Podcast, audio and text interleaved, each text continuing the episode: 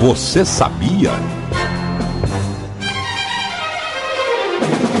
Alô, som 2. Ah, ah, ah. Você sabia? De Páscoa!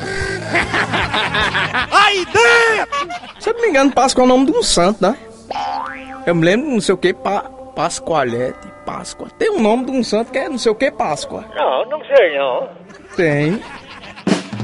A figura do coelho está relacionada a essa data, porque este animal representa a fertilidade, por se reproduzir rapidamente e em grandes quantidades. Do, ah, porque coelho é ovo, né? É, bicho, mas coelho é mamífero, né? É, tem é, uma coisa, uma dúvida que eu nunca consegui tirar, se coelho era nascia em ovo ou se era pela barriga mesmo do coelho. Ai, que burro, dá zero pra ele. Porque coelho é mamífero, porra. Não é não? É, é isso que eu tô dizendo, mas ele nasce de um ovo? Agora é um negócio do caramba. Uma coisa que eu nunca consegui tirar. Agora pronto, agora uma coisa pegou agora. Agora o negócio da porra. Porque, tipo, é. Galinha põe ovo, mas galinha não é mamífero, né, porra? É um bicho normal. Agora coelho é mamífero.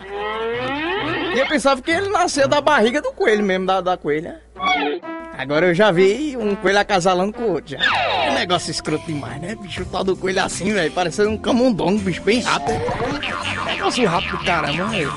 Já não demorou três minutos, bicho. Eu disse, tá, porra, negócio rápido. Agora desse tamanho, bicho.